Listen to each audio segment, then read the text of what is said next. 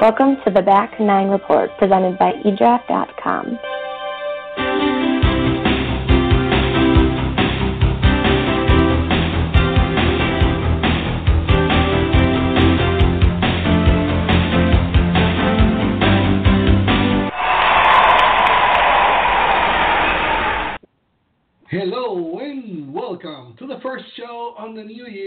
2017 of the Back Nine Report presented by eDraft.com. We go live every Tuesday at 8 p.m. Eastern Time and check in on the world of golf to bring you the latest news, insights, analysis, interviews, recaps, previews.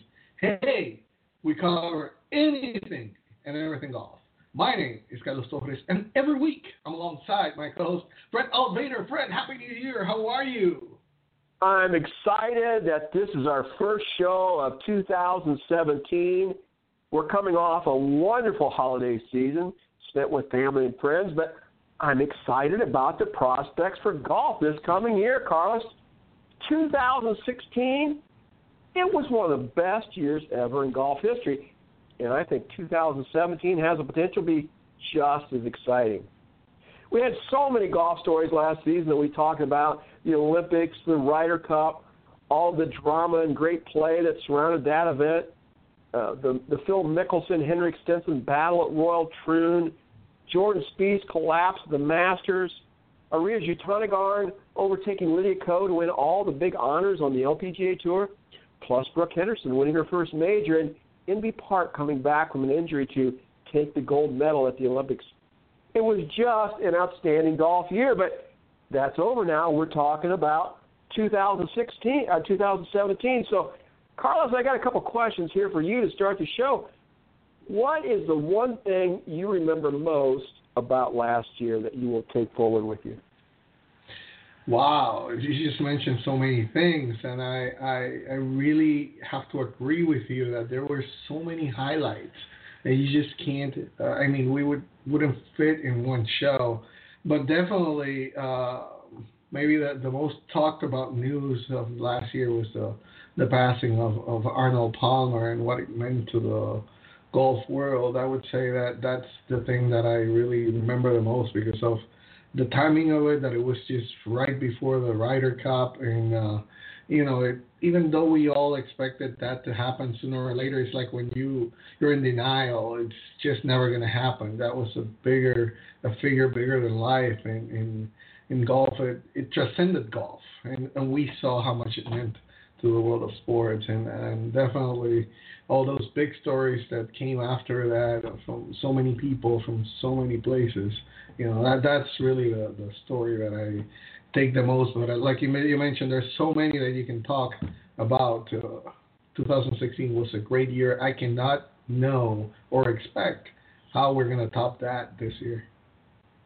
Well, it's going to be difficult for me. You kind of won me over the Olympics, probably um, in general for both the men and the women. You know how successful that thing turned out to be, and what a huge event it's going to be going forward. Um, I was impressed. You know, I had such low expectations that uh, it just blew me away uh, with, with with everything that happened there. And then the Ryder Cup with all the excitement and the great play uh, that was generated um, and and the, and the you know the the crowd participation and the noise and I mean it was just uh, it was over the top. So tell me a little bit about what did you do for the holidays. I know you're in Dallas. You had the family there, so you had a good holiday. Oh yes, we were in, uh, with the family here. My wife, my my kids, my in-laws are here too. So you know we we started. Is that a good thing or a bad thing? Uh, in my case, it's a good thing. In my case, it's a good thing. okay, you're on air. You no, gotta say that, right? no, no, no. Really, really, they're they're great people, and and uh, the most uh, important thing is that you know being away from from my island, I got to you know experiment again the food that is down in Puerto oh, Rico. Cool. Uh, so that that was the best thing. you know, you don't get that kind of food here, so getting to eat that, especially in Christmas, that we have some traditions. You know, we kept them, and that that was incredible. How about you? How how were your holidays? Oh, we had it was kind of the Christmas that just kept on. excuse me, it kept on giving. We just went one from one section of the family to another, and and over the course of about a week, um, and uh, got to see a lot of the family and a lot of the grandkids. It was just uh, outstanding stuff, Carlos. Uh, it, it's always a great time of year, and, and we and we really appreciate. It. I didn't watch much golf. I didn't think much about golf. Um, it was uh, it was really pretty cool. It was a true true vacation, really. So let's transition a little bit. 2016's over. The holiday's over. What are you most excited about for next year? Or for this year, I guess I should say.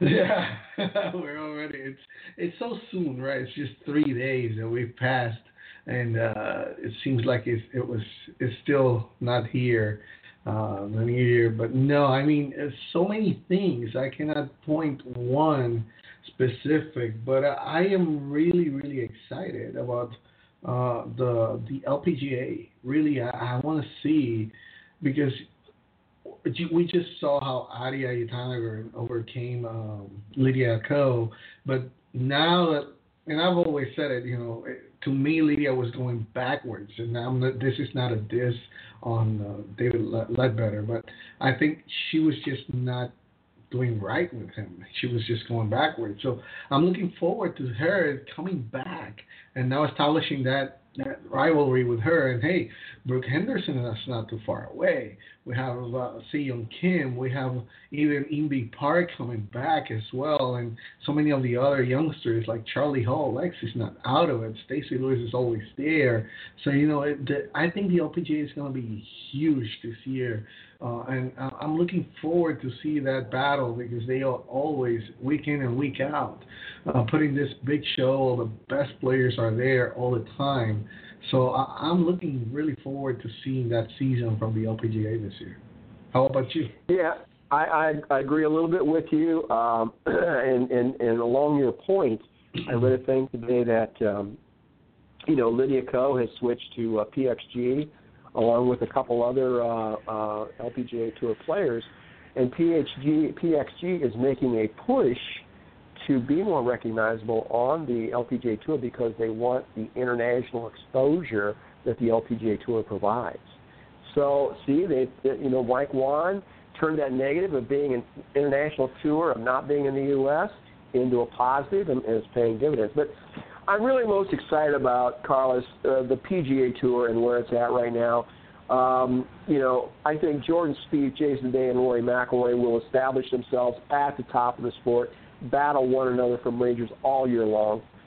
Um, like you, I'm anxious to see if Lydia Ko can rebound and regain her number one or keep her number one world ranking and, and, and back to winning uh, race to the CME Globes. But also lurking back there, lurking back there, we've got the Tiger coming back out on the prowl. So that should be exciting. I can't wait for that. I'm going to talk some more about that a little bit later in the show. But uh, get Tiger back on tour.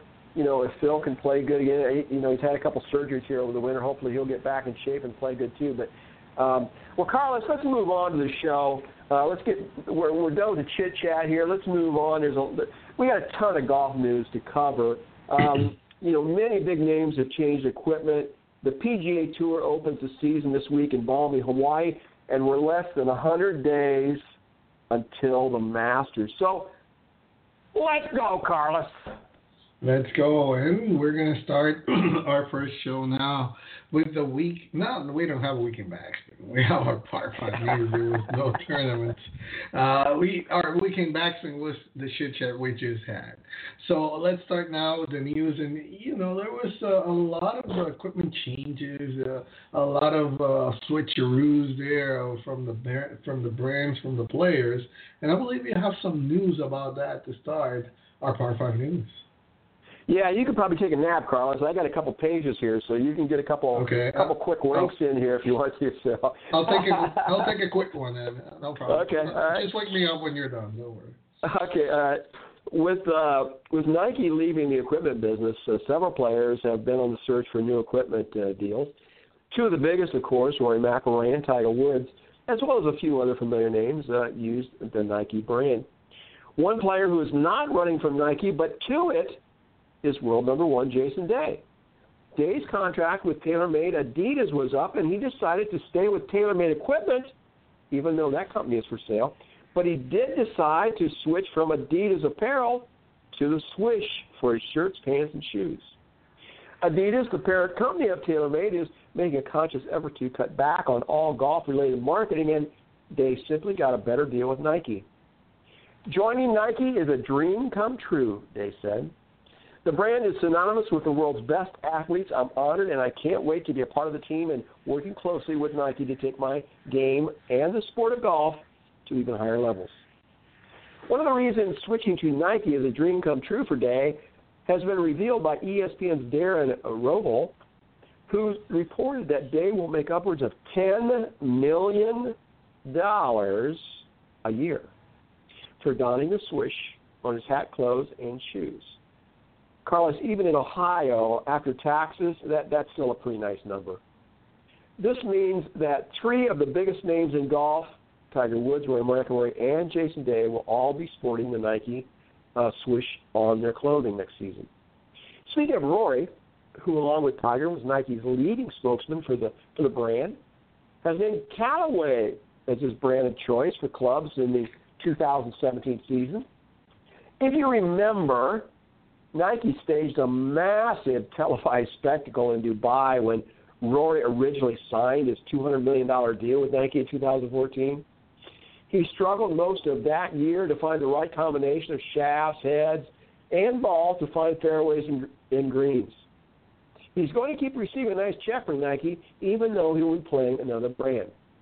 It's been confirmed that Roy will play Callaway's new Great Big Bertha Epic Sub Zero driver, Callaway's custom Apex MB irons, Titleist Vokey wedges, a prototype Odyssey putter, and the Titleist Pro V1X ball in 2017 when he debuts in the BMW South African Open on January 12th.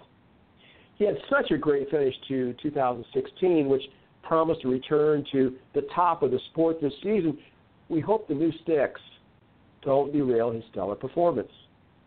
It's also been reported that McIlroy said he does not intend to sign any equipment deals in 2017.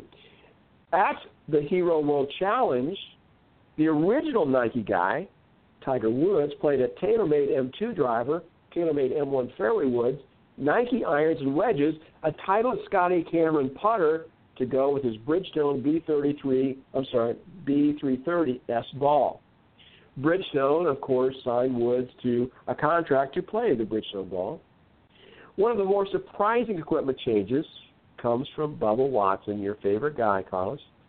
He's switching from a Titleist Pro V1 to a Volvic golf ball. He's not going to be playing the colors, though, like the girls on the LPGA Tour. Bubba will be launching his patented sky sweeping drives with a Volvic white color S4, which Bubba calls the Blue Pearl. And he will wear the company's logo on his sleeve. Watson's the biggest name to ever play a Volvic ball in the past. Volvic has been used by Craig Stadler and Tim Petrovic Volvic has had a huge presence on the LPGA Tour, and several women play a colored Volvic golf ball. Bubba says he got the idea to use a Volvic ball from watching the World Long Drive competition on TV. With Watson playing a Volvic ball, five companies now are represented among the top 10 players in the world. With Roy expected to return to Titleist when he competes in South Africa, uh, Titleist will have four of the top 10 players, two playing Pro V and two playing the Pro V1X. Also in the mix are TaylorMade. There's two guys playing that. A couple guys using Callaway, and then there's one Swix, Srixon, and, and of course now Bubba with Volvic. As the guys hit the range this week at Kapalua, there will be a rash of news on club changes as we go through the week. Endorsement deals and players leaving old sponsors for new, but these are the biggest names and what we know thus far, Carlos. Oh my! I can't wait to see. Right, Rory McIlroy said he's not going to sign anything until 2017. I don't know if the right uh, suitors come by. I, I think he will. I think he will. But you know, moving chairs are still running, so we'll see what happens. You think the poor boy needs the money? Uh, no, but you know, there's never. he can never have enough. You know, plus getting married and all that. So you know, it's It's not easy. It's not easy. So anyway, finally, Fred, I have to say finally, the USGA and the R&A are taking a common sense step towards addressing. They listen to us. They listen to us, Carlos. We rated it so much. Finally. They finally listened to this show and said we got to do something. Yeah, they're taking a common sense step towards addressing and fixing at least one, at least one, not the hundred that they need to, but at least one of the complexities and contradictions within the rules of golf. You know, the game's governing bodies have announced a new local rule that was effective uh, this past January 1st that eliminates the penalty when a player causes his or her ball to move while on the putting green. You know the context. During the final round of this season, uh, last season's uh, U.S. Open, Dustin Johnson's ball moved on the fifth green. Did the ball move on its own, or did DJ cause it to move? Um, you know, despite very shaky video evidence, the USGA pinned it on DJ, who took his penalty like a boss and cruised to victory, potentially saving the USGA from an outright revolt. Given how the rules handle accidental taps on the tee box, if there were continuity in the rules from tee to green, the question wouldn't have been did Dustin Johnson cause the ball to move? It would have been did Dustin Johnson intend to cause the move? You know, the latter is a hell of a lot easier to sort out. But the change appears to be the first change to come out of the USGA's Rules Modernization Project, a comprehensive study to see how the rules could be made easier to understand and applied by golfers throughout the world. You know, the USGA has on its site an explanatory video in which it says that the local rule will be adopted for all of the USGA and R&A's championships and qualifiers beginning this year. It also explains a few common situations where it will no longer be a penalty assessed. And I can mention them. One is that if you are preparing to make a stroke and accidentally move the ball, no penalty. If you drop the ball by mistake and it accidentally moves your ball mark- marker, no problem. If you drop your ball mar- marker and accidentally hits the ball, no worries. Or if you were to kick your ball by accident, no worries. And hey, don't worry either because it, it not only applies to you, but also to your playing partner, your opponent, the caddies, or any equipment that accidentally moves your ball or your ball marker. It's also important to remember that these circumstances only apply to a ball on the putting green and not elsewhere in the golf course. The expectation is that will also be widely adopted by competition committees across the world.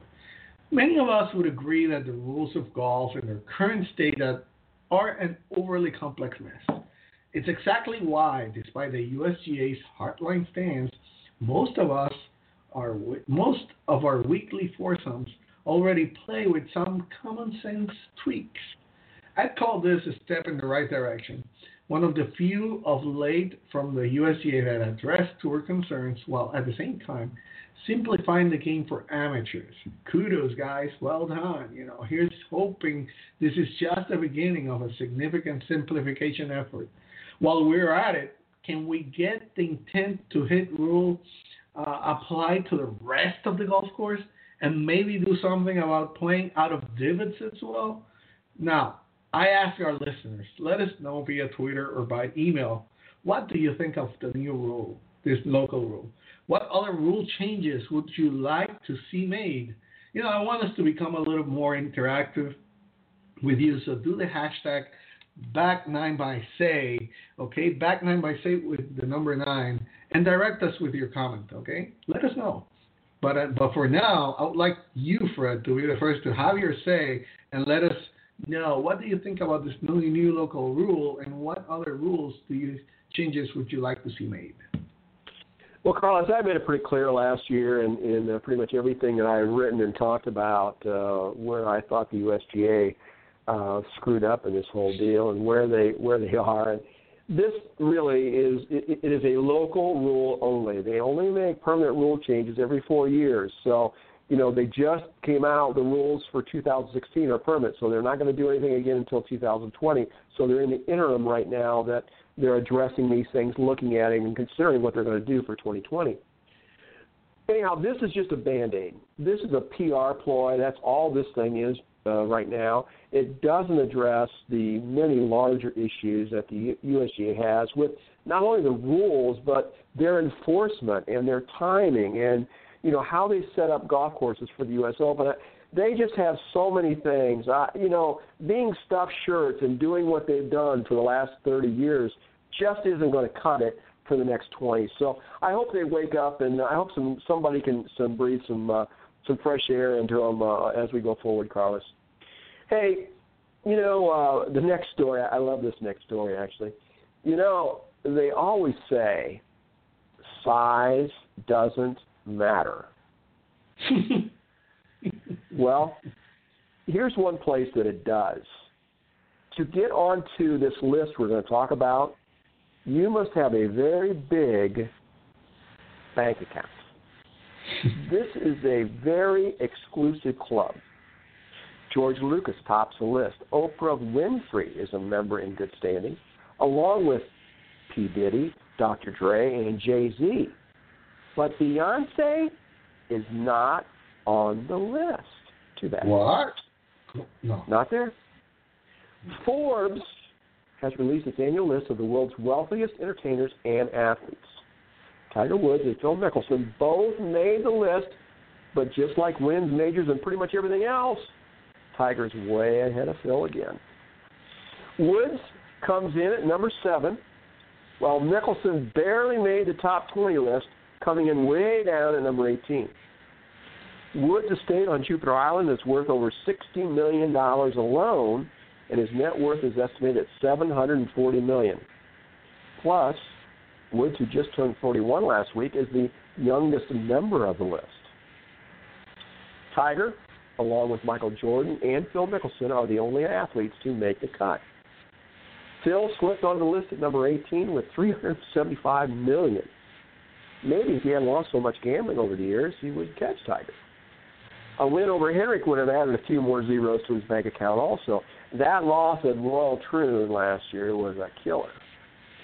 His airness, Michael Jordan is number four with 1.2 billion. Playing basketball isn't all that bad. His 90% stake ownership of the Charlotte Hornets NBA team and the Jordan brand brings in an estimated $90 million annually. This is not golf related, Carlos, but I just have to tell you, my man, Jimmy Buffett, ranked number 13 at 500 million. Good to see the old guys can still get it done with the young guys. Evidently, size does matter, Carlos. Evidently, it does, and uh, definitely I'm far and long away will never make that list. So I have already yeah. made Ain't gonna happen, is myself. You know, it ain't happening. Okay, let's move on and let me try to do something else. But you know, I just want enough to retire. Yeah.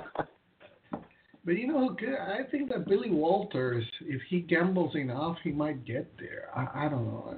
Just just a thought, and he might you help. think he can help Phil out? Phil- Can he, can he can help, Phil out? help Phil to make it. Yeah, I, I think he can. But you know, t- talking about Billy and, and Phil, uh, U.S. prosecutors confirmed that an FBI agent had leaked critical information to journalists regarding an insider trading probe. The agent in question is currently under Justice Department scrutiny as a result. Prosecutors had initially denied any leaks occurred, but have since backpedal and do some moonwalking like Michael Jackson used to do. The investigation involved a famed Las Vegas sports gambler, you might remember, Billy Walters, golf pro Phil Mickelson, and activist investor Carl Icahn. The later two were ultimately cleared of any wrongdoing. Icahn's name was frequently brought up during the U.S. President-elect Donald Trump's Trump speeches as someone who could help improve trade deals though Icahn later stated that he had no plans to join the Trump cabinet. Bloomberg News reports that Walters has requested that the judge in his case determine whether prosecutors of the FBI agents were behind the leaks and should be punished. Assistant U.S. Attorney Joan Loughnane wrote to the judge about the Walters case that the agent admitted that he disclosed confidential information about the investigation to the New York Times and Wall Street Journal reporters who wrote articles. You know, Jean Margolin, who is a spokesman for Manhattan U.S. Attorney Preet Bharara, declined to comment on the government's letter. Mickelson was in charge in this case. So he's free on that for the moment. Prosecutors said the agent appearing in court December 6 admitted that he was the significant source of confidential information leaked to the reporters. The agent also said he'd concealed those communications from the U.S. Attorney's Office and FBI colleagues. Walters was scheduled to appear in court for a hearing last week. The agent has yet to be identified as no longer cooperating with prosecutors without his attorney. Barry Berke, a lawyer for Walters, said in a court filing Friday that prosecutors should be required to disclose the report to the defense. Bloomberg notes that Walters has been seeking to force prosecutors to show more of their hand ahead of his insider trading trial. The FBI agent's mishandling of information could come in handy for Walters, who, as a successful sports bettor that he is, he certainly knows the odds of winning an insider trading case initiated by Bharara. They're not very good. Because since August of 2009, the Manhattan U.S. Attorney Office has convicted 81 people of insider trading either at trial or via guilty pleas with zero acquittals. But Fred, you know what? I'm no better. But these FBI leaks give gambler Billy, Billy Walters better odds in this insider case. Oh, I yeah, I think they're I think they're toast. You know that, that whatever that guy did, uh, I think he he's going to get a payoff somewhere at the end. But uh, yeah, I, I think that whole thing's a it, it was kind of a screwed up deal anyhow. You know, coming to the memorial and escorting Phil Mickelson off the 18th green to running downtown to the FBI office to you know ask him questions about Billy Walters and force him to be a witness and all. I mean, what a joke! The FBI has become a joke. Carlos, we both agreed at the top of the show that we had great holidays, but we don't compare to the incoming or outgoing presidents. The outgoing president, Barack Obama, flew his whole family to Hawaii, got in a few rounds of golf over the holidays amid Pacific breezes and palm trees swaying. Plus, he's still traveling on Air Force One. Not a bad gig, but soon coming to an end. Experts peg his round played as president at 64 for the year and 333 for his presidency. Let's see. Eight years times 365 days, that's 2,900 days in office. That's less than one round per week, so I guess we can live with that. Enjoy it while you can, Barry. Next time, you got to go on your own dime. Meanwhile, incoming president elect Donald Trump had a few hundred of his closest friends over for a little golf and relaxation at his Mar a Lago estate in Palm Beach. His biggest contributors got to rub elbows with a few professional golfers, entertainers, and other assorted athletes. It's always good to keep the deep pocket guys happy. It appears a good time was had by all, and if you're curious to see how the rich and famous celebrate on New Year's Eve, just check out Colleen Vischer Frost's Facebook page. She's the wife of David Frost and had her cell phone selfie stick working overtime on New Year's Eve at the Trump Mansion. Carlos, that is all I have for the Par 5 news for January the 3rd. Wait for it. 2017. And with that, we wrap up our Par 5 News. We're going to take our first short break, and when we come back, we have the practice range. We're going to talk about the PGA Tour, what to expect, what do we see coming up. So don't go away. We'll be right back.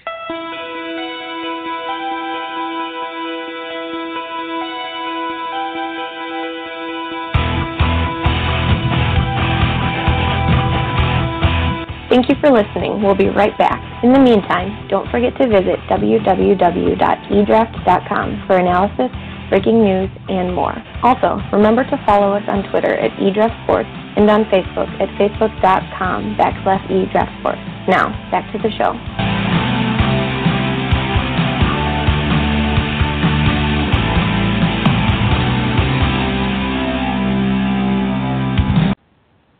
And we're back, and now it's time for the practice range where every week Fred and I pick a topic, each of us take our own swing at it. And this week we're going to be talking about the PGA Tour, the schedule, any changes that happened there. We're going to preview the SS, SBS uh, Tournament of Champions.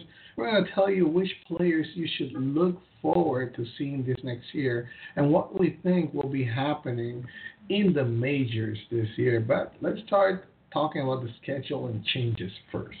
You know, the 2016-17 PGA Tour season consists of 47 FedEx Cup tournaments, several of which return to their traditional pre-Olympic dates and others that have a venue change and or new title sponsor. When the schedule has resumed this in January, a new title sponsor emerges with the Genesis Open at the Riviera Country Club in Los Angeles. That will be February 16 to 19. The sponsorship by Genesis, a luxury car brand, was announced earlier last year. Next comes the relocation and renaming of the WGC Mexico Championship March 2nd to the 5th, which moves from South Florida to Mexico City through a new seven year sponsorship agreement with Grupo Salinas. The tournament will be held at the Club de Golf Chapultepec in Mexico City. Also changing sides the first week of May is the Wells Fargo Championship with a one time move to Eagle Point Golf Club in Wilmington, North Carolina this move is due to the PGA Championship going to Quail Hollow Club in Charlotte, the Wells Fargo's championship's regular host site. The following week, the Players' Championship returns to a Mother's Day Sunday finish, which will be May 14th, and will greet the season's strongest field with totally resurfaced greens, including some with contour changes and a redesigned drivable par 4 12th hole. The U.S. Open will be held at Erin Hills in Hartford, Wisconsin for the first time, June 15 to the 18th, while the Open Championship is scheduled for July 20 to the 23rd at Royal Birkdale in Lancashire, England. The PGA Championship returns to August, and the 10 to the 13th, after moving to July in 2016 to accommodate golf's return to the Olympic Games in Rio de Janeiro. In addition to the PGA Championship, other tournaments reverting to their regular season uh, slot post Olympics includes the Travelers Championships, the John Deere Classic, and both WGC Championships, Bridgestone Invitational, and Barracuda Championship. Also, during this portion of the schedule, the Quicken Loans National will be held for the first time at the TPC Potomac at Avenel Farm. The final changes on the schedule involve the opening FedEx Cup playoff events, the Northern Trust, which will be August 24 to the 27th, which features a new sponsor and a new course, Glen Oaks Club in Old Westbury, New York. The playoffs continue next week after that with the Deutsche Bank Championships traditional Monday finish on September 4th before taking a one week break. The playoffs then resume with the BMW Championship September 14 to the 17, which returns to Conway Farms Golf Club near Chicago and concludes September 21 to the 24 with the Tour Championship.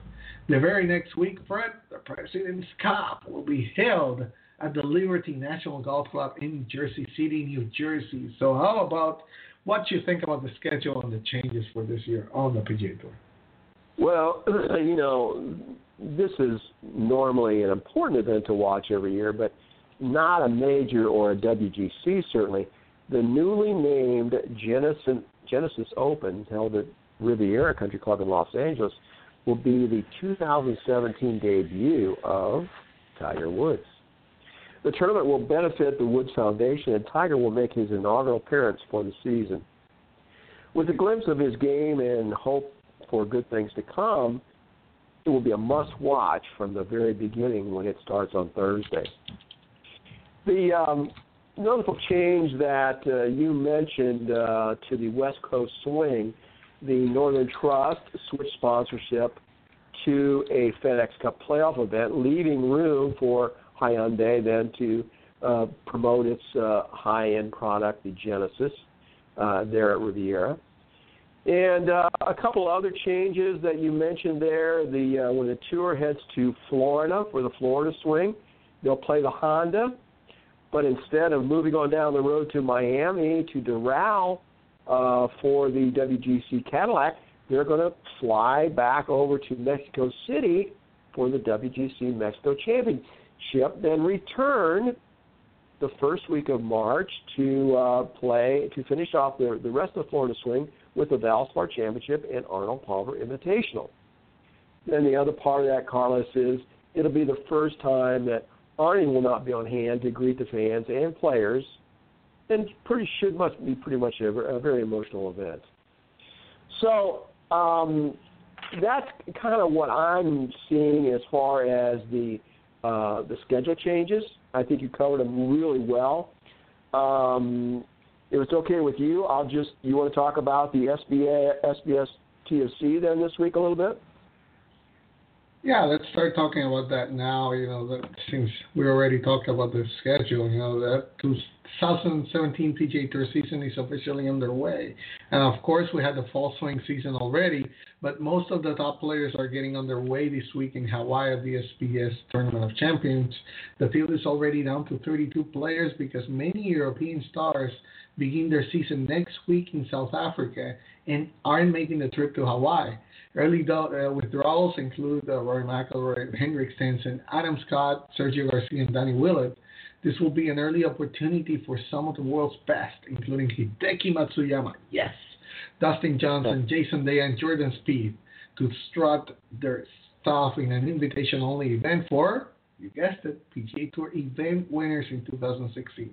Let's face it, Hawaii is a pretty nice place to spend the first week of the year, and with a decent period of rest and recuperation under the, their belts, this 32 man field will enjoy a beautiful locale for their first appearance of 2016. The plantation course at Kapalua has been the longest host of these events, so we have plenty of stats and course history to draw upon when you want to see who can make it here the winner. You know, this course is a rare par 73, so making par 5 scoring even more important this week. That measures roughly 7,500 yards. The Bombers should have an advantage here, but hey, Jordan Spieth, Zach Johnson, Steve Stricker, and Patrick Reed are all shorter hitters who've had tons of success here. This event, Fred, is always a birdie fest. What we can expect from the first tournament of the calendar year. What are your thoughts on it? Yeah, Coore Crenshaw designed this course. It opened for play in 1991, and it is a bomber's paradise.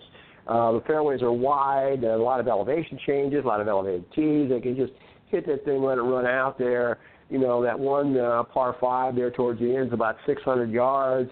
And, um, you know, Bubba has hit driver, driver off the deck to get it up on there, even into the wind. And, and uh, you know, it's, uh, it's a lot of fun to watch the guys open the tees there. But you got 32 of the best players in the world going for uh, total purse of 6.1 million dollars, with 1.22 mil going to the winner. Um, you know, Jordan Spieth, the defending champion. So you've got uh, Jason Day in the field. Um, you've got uh, um, Charley Hoffman, Billy Hurley, Dustin Johnson, Russell Knox. You know, had a great year. He wouldn't be a good. He would be a good guy to watch in this thing. Uh, Ryan Moore had a great year, had a great uh, Ryder Cup. Um, Patrick Perez, uh, yeah, Pat Perez is going to be there. Patrick Reed, Snedeker, you know. So it's even without Rory and Henrik and Sergio and Adam Scott. I mean, it's a top, top, top field. So should be a lot of fun. The 32 players in the field have accounted for 109 PGA Tour wins, led by Dustin Johnson's 12. Um, he won three times last year. So the other multiple winners, uh, Jason Day, um, who else we got here? I don't know. There were some other guys that are multiple winners. In uh, last year, they're in the field.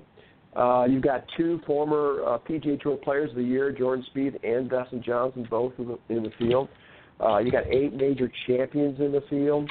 So, um, you know, it's just it's always a fun event.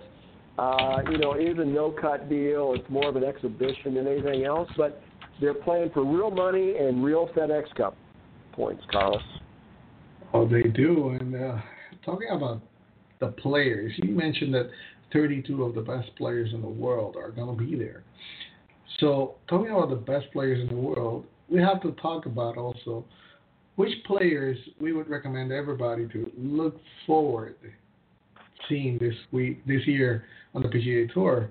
And uh, I'm going to tell you the names of the players that I think everybody should be looking at. And uh, I'm not just to focus. I'm not to focus on the top players. I want.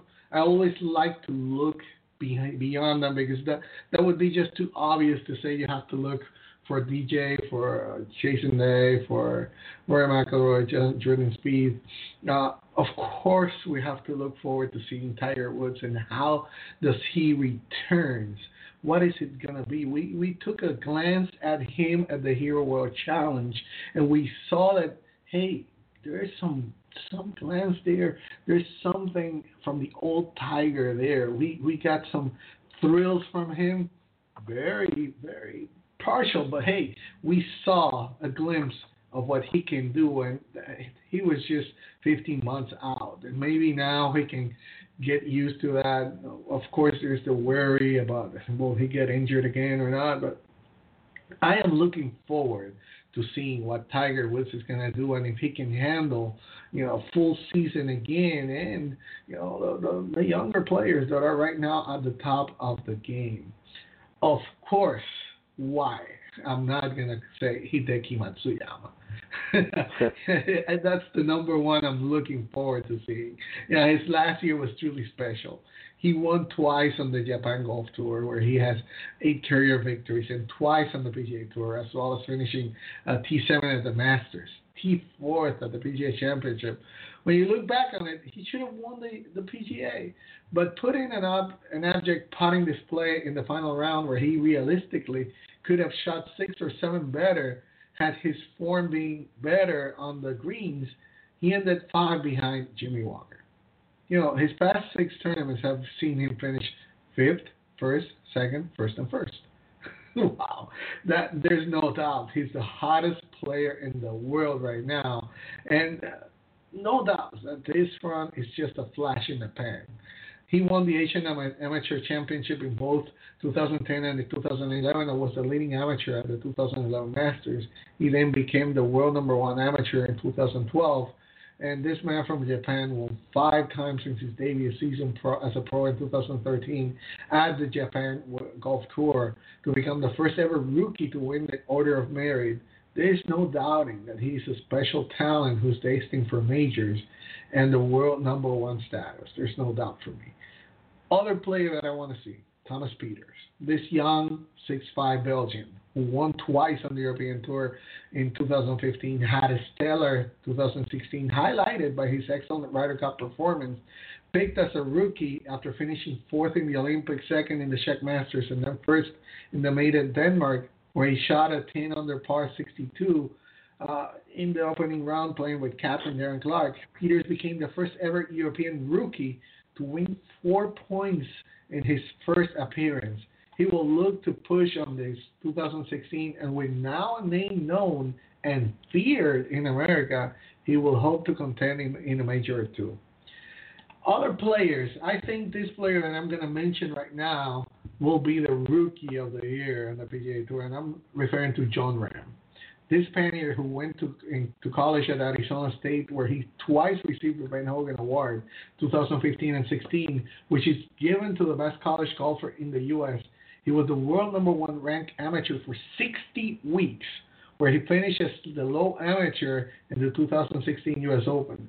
He turned pro after that and won over $1 million in his first seven events on the PGA Tour, making six cuts, including a T-second finish at the RBC Canadian Open, where he missed a makeable eagle putt on the 72nd green to make a playoff. Other rookie this year that I am looking forward to see is Wesley Bryan, who has a large online following for his trick shots uh, with his videos with his brother. He came through Q School to the Web.com tour and won three times from March to August to earn a battlefield promotion to the PGA Tour, which gave him full status for this season. In his first event as a PGA Tour member, he came in eighth in the John Deere Classic. This guy has talent. Now, I'm going to mention a couple of names that you're not used to know, but listen to these names because you're going to know from them. They're virtually unknown, and I'm going to talk first about the European Tour, and that's Thomas Detry. I mentioned him not a long while ago. He was ranked uh, 1,802 in the official World Golf rankings just over six months ago. You know where he ended the year? At a career high 195 after enjoying a mesmeric rise through the game. We saw the 23-year-old turned professional win a European Tour, European Challenge Tour event, graduate to the European Tour, and post a top three finish in his first European Tour start, all in the space of just six months. Thomas Detry, another Thomas from Belgium. Remember him. I'm going to mention Jordan Smith. The Englishman won the Euro Pro Tour Order of Merit in 2015 to qualify for the Challenge Tour, where he won the Egyptian Challenge in only the second tournament of the season. He won again at the Ras Al Khaimah Challenge, the tour's penultimate event, and sealed the Order of Merit to earn his 2017 European Tour card, as well as his two victories in 2016. He also had nine top 10, top 15 finishes and rose from outside the world's top 16, 600 up all the way to 108. Uh, Jordan Smith, that's his name. And also, Curtis Luck. Luck won both the U.S. Amateur and Asia Pacific Amateur in 2016, as well as the Western Australian Open, which is a professional tournament, and came T11th at the Australian Open that was won by Jordan Spieth. The Aussie has qualified for three of next year's major championships, the Masters, I mean, of this year's major championships, the Masters, the U.S. Open, and the Open Championship, although he has hinted that he might uh, he may opt to relinquish his spot in the final two and play the Masters before turning professional to try and earn a 2018 PGA Tour card. And Fred, before I turn it over to you, I want to mention the last name, and that is Tyrrell Hatton. I think that you know we saw him rise all the way from 124 to number 18 in the world. I think this year is a breakthrough for the man from England, Tyrrell Hatton. Look out for him. Yeah, you have a very comprehensive list there. Um, we have a lot of a lot of the same names on our list, um, and I, I'm, I'm gonna I'm gonna start here at the top, Carlos. Um, I looked like you. I, I went to the uh, official World Golf rankings, uh, looked down through it. You know, the top ten, pretty much familiar names. No real surprises there. Hideki, uh, Jordan, Rory, Jason Day. They're the young guys of the group. Um, and then the only name that sticks out there is Alex Noren. Uh, he's over 30, so he doesn't qualify as a young guy anymore. Um, but he had a phenomenal year last year and is reaping the rewards of that. We'll see more of him uh, in the U.S. this year, probably because of that.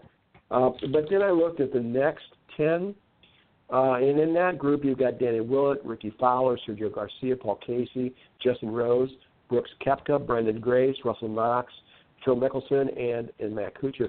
So you've got a couple of young guys in there. You've got Brooks Koepka, uh, you've got Russell Knox. Um, you know, they're guys to uh, to watch out for. Koepka is really coming into his own. I look for him to to contend in majors and the big events this year. Um, he's he's a player. But then I go down to the next 30. Uh, this is where some guys pop out a little bit at me. Um, you know, you've got um, um, you got Justin Thomas. You mentioned Tyrrell Hatton. Emiliano Grillo had a really good year for his first year on tour. Uh, Matthew Fitzpatrick just won uh, at the end of the year on the uh, on the European tour. So they're all in the top 30, and they're going to look to move up in 2017. And then a guy that we both agree on, I was so impressed with him at the Ryder Cup uh, Thomas Pieters from Belgium. Um, he's already at number 47. Uh, he could make a big move if he has some early success this uh, this year here at the beginning of the season. So I, I look for him to to be on leaderboards uh, uh, right along. So um, you know, you mentioned some young guys. Um, I I also uh, I like Wesley Bryan a lot. Uh, he won three times last year on the web.com, as you said. Um, and the guy is just he's having a good time. He's with his brother on the bag. Um, I, you know, they're they're real they're serious golfers. I, I like I like them a lot. Um, and I do like Curtis Luck. Uh, I think he will probably turn pro, uh, you know, midway through the season, probably, or maybe even after the Masters. But uh, the kid can play. He's shown it. Uh, he's beat the class amateur competition in the world. Um, so there's no reason to think he can't compete uh, on the PGA Tour, Carlos. So, um, you know, we've got we've still got we've got a couple uh, mature uh, veteran guys like Dustin Johnson, uh, Justin Ro- uh, Dustin Johnson, Justin Rose, Bubba Watson. Some of these guys, Adam Scott, they're they're very good competitors. Paul Casey's made a big move. Sergio Platt a great year. Uh, certainly deserves a mention. Um, so Rickie Fowler still around. But then you've got these young guys, Hideki, Rory, Jordan, Jason, Patrick Reed, um, Brooks Koepka, Justin Thomas. Uh, you know, they're just ready to, to join the group at the top and really challenge them for dominance in the PGA Tour. So, um, like the LPGA with all the young talent they have, the, the PGA Tour has a great crop of, of youngsters coming up through there, but they still have the veterans at the top and then to, to stir it all up and throw this, add this in to spice it up just a little bit, we've got Tiger Woods coming back. So, Carlos, uh, I, I really am excited for the year. I, I, I, I'm so glad we get to talk about it every week, and I, I just can't wait. I can't wait either. And uh, also, a name that you forgot to mention there, uh, Henrik Stenson. you know, he, oh yeah, he, oh yeah. He's right. always there, uh, especially at the second half of the season. Uh, he just comes from winning his first major, and he's always uh, he's always there. He, you can count on him. And the PGA Tour. You know, I you can say that the LPGA still has a couple of veterans, you know, like Inbee Park and Stacy Lewis that show up every week uh, week in and week out, but is mainly dominated by the young players. But in the PGA yeah. Tour, although we have Rory, we have uh, Rickie, we have Jason, we have uh, uh, Jordan Spieth, uh, like you mentioned, Brooks Koepka is coming on his own. Uh, Justin Thomas, who I wanted him to be in the Ryder Cup last year. Uh, there are so many great young players uh, that are there, but as well, there are still a lot of veterans that are good enough to battle on with him. And last year, you know, they proved they're not out of it. So it makes it for a great tour, a great competition where you just anyone can win any given Sunday. You know, it's it's an incredible uh, year. And uh, talking about that, what do you think about the the majors? What do you think is going to happen this year? Well, yeah, I, I just have some brief comments about that, Carlos. Uh, of course, you know, we're already counting down to the Masters. As soon as the calendar turns over, you know, we start counting down. I think it's really like 95 days or something like that. Uh, but it just never fails to impress. Um, as we mentioned, with so many great young players that are factors, uh, plus you throw in Tiger, and then even Phil. Hopefully, he'll be playing well. Um, and you just you can't wait because the Masters really is the true beginning of the golf season when they they all roll down Magnolia Lane. Then in June, well, I should say in May, because uh, I still you know, I say we have five majors. I know they only say there's four, but the Players Championship in May, um, that's you know it's going to be a tremendous field uh, in that thing. Um, I'm going to go down there, Carlos, actually uh, here um, at the end of January. So I'll uh, I might be there uh, when we're broadcasting actually uh, uh, on that night. So uh, I'm going to get to see firsthand, check it out. I've never been there, so I'm looking forward to going. Um, the U.S. Open is going to be at Erin Hills up here in Wisconsin. It's it's going to be a new venue for everyone. Uh, I I'm going to make a prediction right now that you got to watch for the straight hitters and the ball strikers to have the advantage over the bombers there at Erin Hills in Wisconsin. It's a big track. Um, but uh, there's it's all open. There's no trees, but man, there's a lot of trouble. So uh, it's like a Chambers Bay, and you know, with the tall grasses and stuff, and the hills, and and uh, um, and all that kind of stuff. So, and then you know, the Open Championship.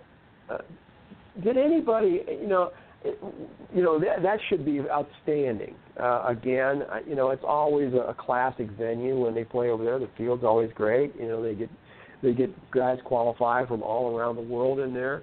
Uh, if it's anything, it's half as good as what Henrik and and Phil put on last year. It'll be fantastic. And then you've got the PGA Championship at Quail Hollow. Does does anyone at the PGA know that it generally is really really hot and humid in Charlotte, North Carolina in August? You know, counting the number of EMT vehicles that it's going to take to revive and shuttle the dehydrated to the hospital may be more exciting than the golf coming out of Charlotte for the PGA Championship, Carlos. it's going to be.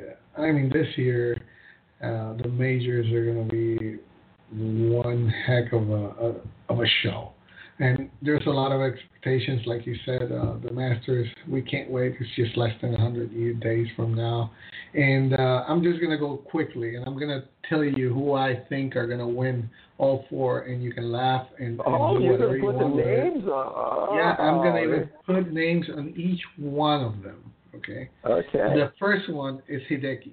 That he's gonna win the Masters.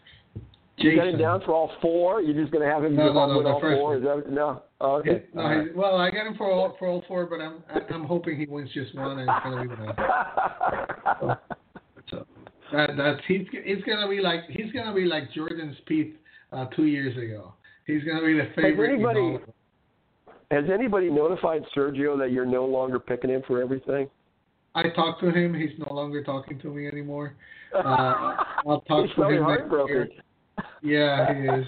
It's, it's tough. We talk we talked in Spanish for a long while, but I had to. That I'm I'm starting to take Japanese classes now, so he he, he was that. there you go. All right. Hey, that that's the way it is, and and you know I know that Jason Day is gonna win the the, the U.S. Open. That's his. He's gonna add another major, and the Open, the Open, the Open. You know who's gonna win it? Guess who I'm gonna say? Phil. Phil. Did you have my script here, or what? What were you looking? Did you have a camera here? You have a camera here? Let me see. Let me let me ta- let me block my, my webcam. Let me block my webcam before I say who's gonna win the PGA. and the PGA. You know, I, I know. I know people. I know people in the NSA. I didn't know if you know that or not, but you know, Big, Oh. Big Brother's always watching. You know. oh my goodness gracious! I have to be more careful from now on. and Tiger is going to cut to three. He's going to move to within three of Jack Nicklaus' record haul of 18 after he wins the PGA Championship. That's my There you go. prediction. That would be a hell of a year right there. Sergio, sorry I had to leave you out. I, I, I, struggle between you and Phil for the Open, but you know I'm going to go with Phil in the Open. So uh, that that's my Well- four main winners this year. I have to disagree with you at least on one of them. Uh, I like Hideki. Uh, excuse me. And I and he has done he has done pretty well at Augusta, but Mhm. I really think Jordan Spieth is motivated off of his collapse last year. Um, plus, um, there's another young guy. Uh, what was his name? Uh, the guy from from Ireland. What's his name? Uh, Rory McIlroy. Can't recall. Can't recall from Ireland. No. Yeah, I think he kind. Of, I think he kind of wants one of those green jacket things. Um, they, so they I all think- have to pass through the, the through the hottest man in the planet right now. yeah. okay. And especially when I, he has I, done so well at Augusta.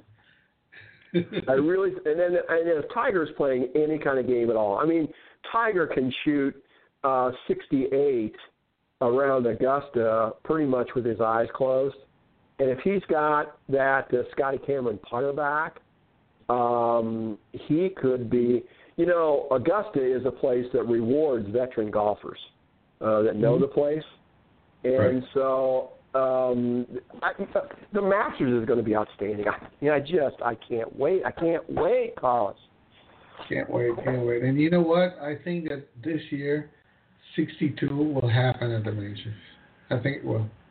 I mean, after Phil just got that that that ball just swift to the right just before the hole for the for the first 62 in major championship history. You know, I think that uh, I think I think it's going to happen. This uh, scores it could happen dropping. At, it could happen at Quail Hollow. The golfers Yeah, know the course. They all know the course, and it's not. Yeah, You know, it's it, it it's playable. It's gettable. They could do it there. they could do it. They could do it. Well, with this, we'll wrap up our practice range. Now you know what to look for. You got all our predictions, what to look for. It's going to be a great year, no matter what, in the PGA Tour this season. Now let's take our final short break. And when we come back, we have our VIG, very important guest of the week. It's Dana Fry. Don't go away. We'll be right back.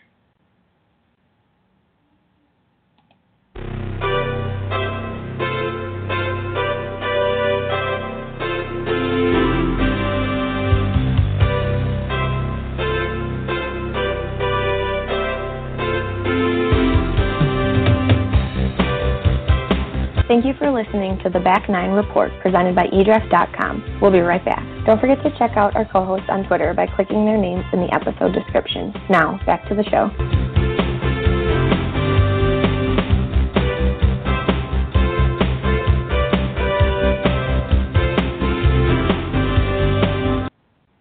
And we're back, and now it's time for our first VIG of 2017. Very important guest of the week. His name is Dana Fry. He began working with noted golf architect, course architect Tom Fazio while he was still in college. He has spent over 30 years designing golf courses around the world, including Erin Hills, which is the site of the 2017 U.S. Open. He spent many years partnered with Dr. Michael Hurdzan and now has his own design company, Fry Straka Golf, which is involved in golf course creation in the U.S., Asia, and the Middle East. Fred, tell us a little bit about this interview that you have for us. Well, I have to admit, I was not that familiar with Dana Fry prior to the announcement that he would design a new course at Arcadia Bluffs up here in Michigan. When I began to do background research, I found some very interesting items and just had to know more. When I first contacted him, he was just returning from a trip to Asia and was preparing to do a walkthrough of the property up, the, up here at uh, Michigan. Through his work with Dr. Michael Hurdzan, he's worked on some of the biggest golf courses around the world, and now that he has branched out on his own, is being sought out to do renovation and new course designs uh, everywhere. So, Carlos, uh, this really, I had to cut this down. We we talked for a half an hour uh, on tape, and I just cut this down to talking about Arcadia Bluffs and in Asia a little bit. But uh, we, we had a great conversation, and we are going to try and have Dana back on ahead of the uh, U.S. Open to talk more about Erin Hills. Excellent. Let's play that interview. Golf course architect Dana Fry is our guest tonight on Back Nine Report. He spent his collegiate years playing golf for the University of Arizona and set a couple of course records back in the day, so he brings a golfer's viewpoint to all of his designs. Others have said about our guest, Fry's rich and varied experience both as an accomplished golfer and as a passionate artistic golf course designer has resulted in his philosophy of a personalized, active, hands-on approach to every project he undertakes. Now, as he turns his attention to global design opportunities, he amplify, amplifies that imprint and legacy in the world of golf course architecture. And Dana, we are so happy to have you on the show. Thanks for uh, talking to us for a little bit. Fred, I appreciate the invitation. Erin Hills is going to host the 2017 U.S. Open in June. It will be the perfect opportunity to see this masterpiece in Wisconsin, and it was designed by you in conjunction with uh, Dr. Michael Hurdzan. That is correct, and we also worked with Ron Whitten, the uh, architecture editor for Golf Digest, on that project. He was as instrumental in Mike and I were of uh, as, as a creative part of the team, and was very involved from day one uh, until we finished the golf course. Can you tell us a little bit about Erin Hills? Uh, kind of what, what what went into that? What makes that a perfect venue for a, for a U.S. Open? Well, I think the first thing that people will notice, is, you know, is the sheer size and magnitude of the of the site itself. It's the the 18 hole golf course sits on 652 acres. I mean, a normal 18 hole golf course will be on you know up to 200 acres, maybe 250 for an extremely big site, but this one's on 652 acres. It was uh, uh, glacier, um, know, kettle moraine land. I mean, the, the net, very uh, big rolly sand gravel hills and kettle holes, and uh, very little earth was moved on the project, and uh, it's the the scale of it and the setting of the uh, all 18 golf holes is just utterly spectacular. I mean, you can stand at the clubhouse now and you can see parts of 12, 13 holes, and it's that way throughout the golf course. I think that the joke going around, which is very accurate, by the way, is that there's only eight trees left on the interior of the property.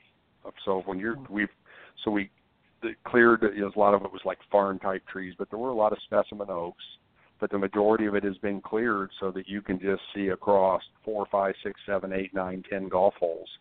Um, it, very, very unique. Uh, I mean, I've other other than you know some of the places you'd see like out at Sand Hills or Bandon Dunes, uh, a few other places in the country. Have I seen anything even remotely like this?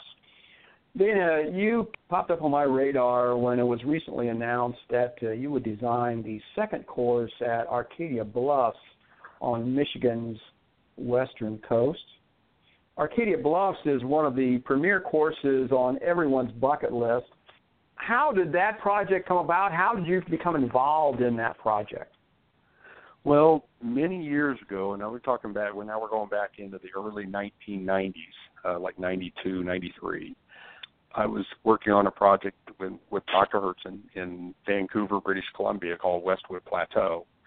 We ended up hiring a guy who was in between jobs. He had worked for the Nicklaus organization, and his name was Warren Henderson. Uh, Warren Henderson worked for us for a couple of years, oversaw that project, and then I would come out and see him every few weeks. And we obviously, over a couple of years, became very good friends. And, and then a sidelight to this story is because this will explain something else. After probably, in, I'm going to get the years wrong, but 94 or so, 95, I got a call from Rick Smith, a well-known golf teacher and from up at Treetops and well-known in Michigan. Sure. And Rick uh, was asked me if I'd be interested in coming to work for him because he had some opportunities in the golf design business. And you know, I, I said, you know, Rick, I really appreciate it, but you know, I'm working with you know with Dr. Hurdzan, and he's given me a great chance, and there's I just can't leave him. So I referred him to Warren Henderson, and that's how Warren Henderson started his collaborations with Rick Smith and obviously you know you know they did Arcadia Bluffs together and a couple other courses before Warren then left and went to work for uh, Gary Player for a while and for Nick Price. The developer of Arcadia Bluffs is a gentleman by the name of Rich Postma, and Rich seven eight years ago called up Warren and said, Warren, how would you like to just come work for me to help me run you know one of my companies? So Warren decided to get out of the golf business. Obviously, worked on the first Arcadia Bluffs project with uh, Rick Smith, and they designed that course together. Warren had been out of the business for seven or eight years, but we stayed in contact because he was a friend, and I had posted uh, Rich Postma and a couple of Rich's friends to play golf at Calusa Pines and Naples National. So I just hosted him, you know, and just met Rich, and he was a very nice guy, and we got along great literally it happened i came back from i was coming back from a job in china in uh, in late june there was a phone call from warren saying give me a call and he says dana i think you're going to be we're going to be working together pretty soon and then he told me about the job and said rich would like you to come up and you know meet everybody that's working for him and went up to the site this was again in uh, early in july on the way back towards grand rapids he just said you're you're part of the team and let's go. So it really happened just through a long-standing friendship, and then I met Rich over the last couple of years, just casually, but no business or anything, just playing golf with him, and gave me the job. And he's been uh, wonderful to work for, and that would be an understatement because his uh, commitment to build something really special and to do it first class, and the way he treats his people and the people that work for him is um, he's frankly he's you know I've been doing this for since 1983. He might be the best owner I've ever worked for ever in my life. uh, again a very fortunate situation. I know you walked the property. Uh, just where where is it at at this point? Uh, what are your initial thoughts going in there? Well, the project's location is it's not on. It, it will have no lake views. It's about one mile to the south off of 22, which is the, the same road that, that you enter to get into Arcadia Bluffs. So it's to the south, and then it's to the east of 22, and um, it's a big site. It's it's uh, over 350 acres, uh, 360 acres. Uh, there will be no development on it. It's just a golf clubhouse and, and, a, and an 18-hole golf course and a driving range. And we're probably going to, we might even build some practice holes. We don't know. But for now, it's an 18-hole golf course and a, and a really substantial practice facility. It's an interesting site for a bunch of reasons. It's all sand, which is great. It's got some organic content in the sand, but it's it's an all sand site, which is perfect, as you know, for building golf courses. But what makes it so unique is, you know, that that, that we left the trees on the perimeter, but the tree it used to be primarily apple orchards and some secondary growth, so there weren't very many specimen trees. So we pretty much have cleared the entire site.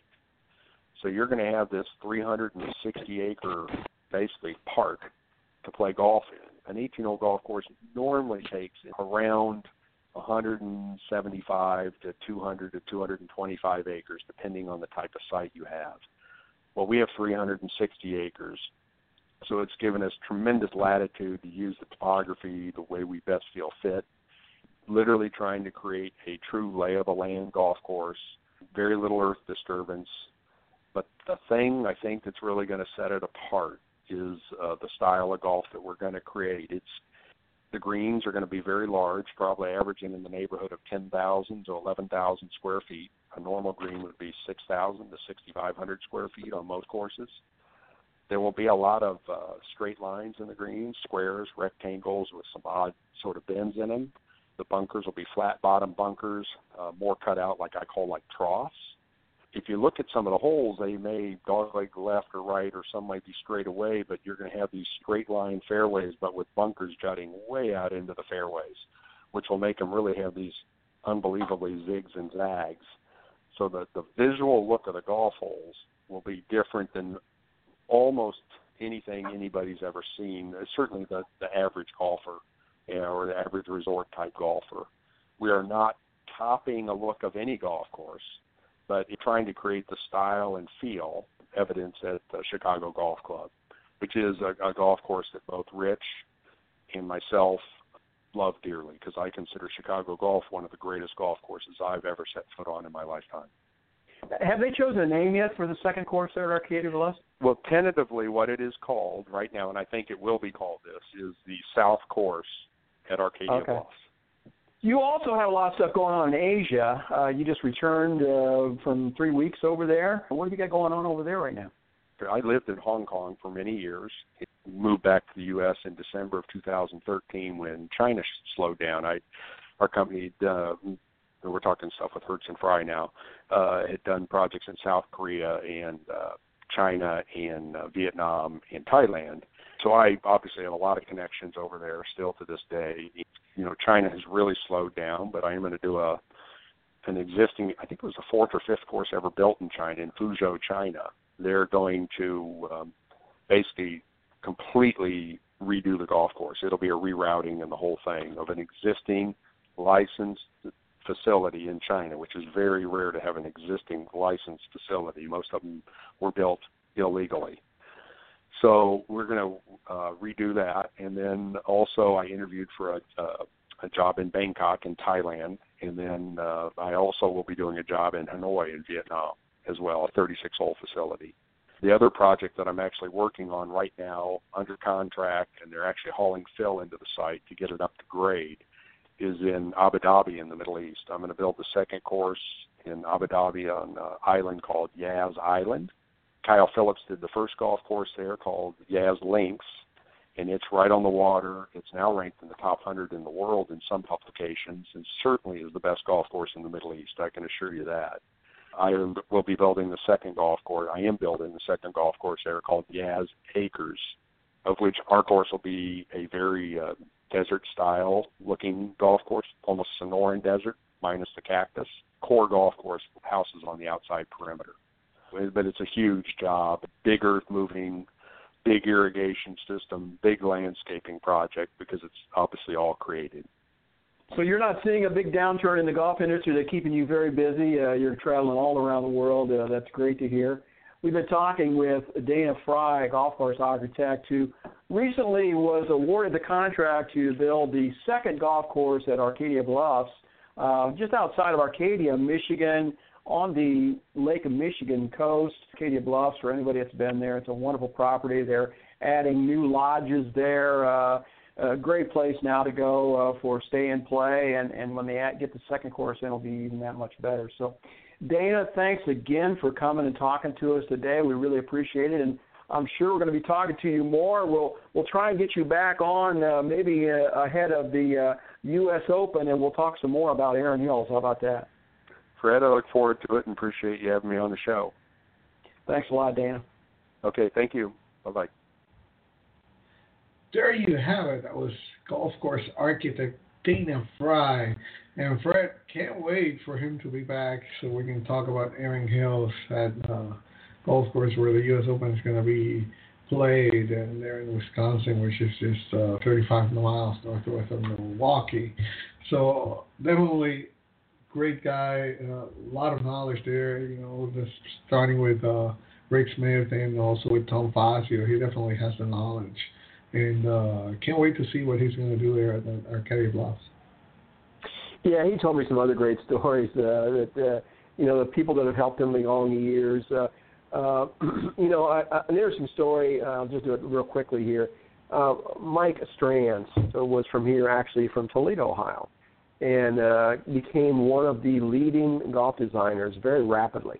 Uh, very talented guy. He did Caledonia uh, fishing game there at uh, fishing golf there at uh, Myrtle Beach, uh, Tobacco Road, uh, outside of Pinehurst. Uh, he was booked up for five years. He was in such demand. He was the hot guy uh, back in the uh, back in the early '90s, and uh, he suddenly died uh, at the at a young age, at the age of I think 53. Uh, but uh, um, um, Dana was talking about how he got started in the business and who he learned from. He actually learned from one of the guys that worked from Fazio, that worked for Fazio, that really was one of Fazio's top guys. Really taught him a lot about golf course design. And Mike Strantz taught him how to run a bulldozer and how to make the shapes, uh, how to finish a golf course. And and uh, so I mean, it's just uh, it's amazing that the people you run into and talk to uh, and how they help your career going forward. And and he is uh, you know he's done the most with what he had, and and uh, he's becoming one of the premier golf designers in the in the world today.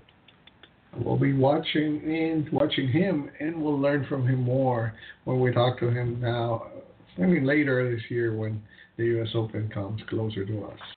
With that, we'll wrap up our VIG Very Important Guest of the Week segment. And now, before we close, we have some final thoughts. And Fred, you're going to talk about something for the for the listeners about how to watch instead of listening the Back Nine Report. Yeah, um, we've been talking about this for a while. Um, Back Nine Report TV is now available on Roku. If you have access to Roku, know what that is? R O K U. Um, you can uh, go to search, type in back, the number nine, and then report. Uh, the uh, the link will come up there. Um, we're going to probably do oh maybe a couple of months. Uh, we have two. We have a pilot up there, plus the first real episode is up there, kind of wrapped up uh, the year of 2016. We put it up before the end of the year.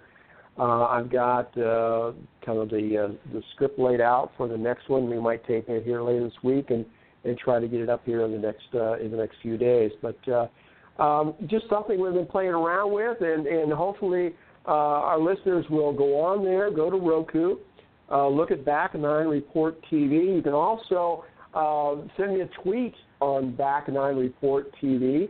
Uh, open up a, a Twitter account for that, um, and be be tickled to death to hear what you have to say. There's a way to make comments, I think, on the show also. So um, I hope uh, hope fans, uh, hope listeners go and, and uh, watch that and we're gonna we're gonna put some other video in there as we go along. I got some other videos to put in there that, of interesting things, and and uh, we're not going to be a golf channel. Um, you know, we're going to try and cover some things that, that other golf outlets don't do of unique unique in nature and, and uh, things that are of interest to golfers. So hopefully it'll be fun. Um, also, I just want to mention, you know, NWO Golf Links. We're still doing that. It comes out the second Wednesday of every month. The January issue features Golf Life Navigators on the cover. Talks about Florida golf retirement or whether to go to Arizona or, or California. These guys can really help if you're thinking about retiring over the next five to ten years.